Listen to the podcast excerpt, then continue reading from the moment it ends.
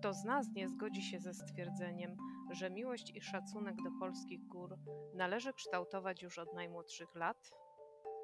Omawiana w tym odcinku książka świetnie sprawdzi się jako cenna pomoc wprowadzająca dzieci w nieznany świat górskiej przyrody.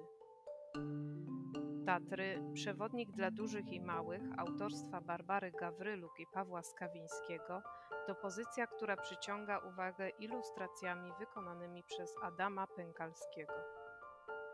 Miła w dotyku twarda oprawa kryje w sobie zaproszenie do wyprawy, której przewodnikiem jest pan Paweł, wieloletni dyrektor Tatrzańskiego Parku Narodowego.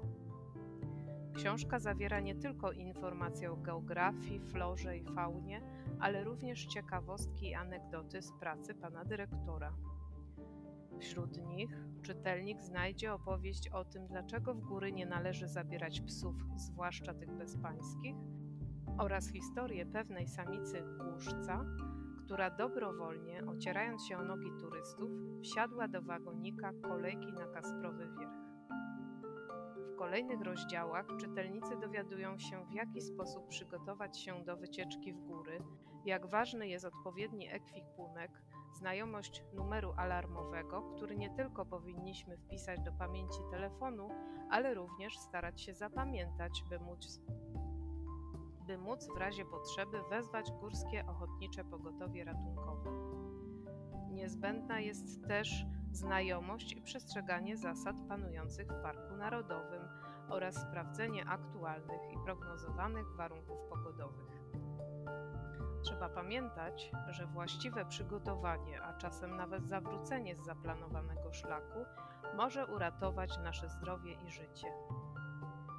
Autorzy opisują zwyczaje i codzienność górali zamieszkujących rejon Tatr, ich kuchnie, gwary, stroje ludowe i typowe zajęcia, które się podejmują, m.in. wypas owiec czy wyrabianie tradycyjnych serów oscypków.